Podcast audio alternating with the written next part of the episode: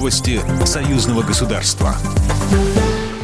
Здравствуйте, в студии Екатерина Шевцова. 28 программ союзного государства готовы к подписанию. Вице-премьер Беларуси Николай Снабков на совещании у президента Александра Лукашенко рассказал о том, как идет работа по углублению экономической интеграции с Россией, сообщает Белта. В процессе переговоров довольно скоро выявилось ядро интересов с каждой стороны. Для россиян это вопросы налогового и таможенного регулирования, то есть прозрачности, прослеживаемости товаров по их территории. Для нас условия сотрудничества в энергетике и доступ на российский рынок. Во всем пакете экономических интеграционных договоренностей главная сложность в наших переговорных вопросах заключалась во взаимоувязывании этих встречных интересов, отметил Николай Снабков.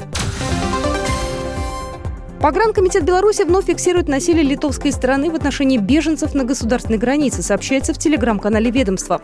15 и 16 августа на участке пограничной заставы Молодеченская с Маргонской погрангруппы были обнаружены несколько групп мигрантов. Это граждане Индии и Кубы. Литовские силовики жестоко их избили, а затем силой выпроводили на линию границы с Беларусью.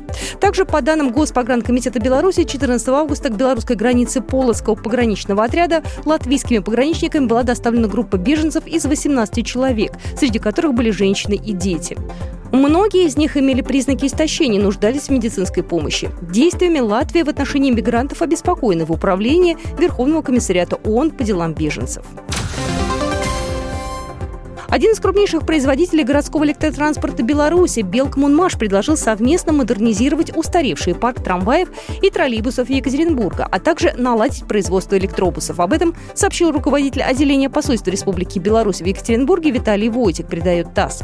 Вопрос обновления электротранспорта Екатеринбурга обсуждается властями города и Свердловской области последние несколько лет. Городские власти неоднократно говорили, что электротранспорт Екатеринбурга исчерпал свой ресурс. Трамвайным вагонам около 40 лет. Мэр города Алексей Орлов отмечал, что транспорт планируется обновить с помощью концепции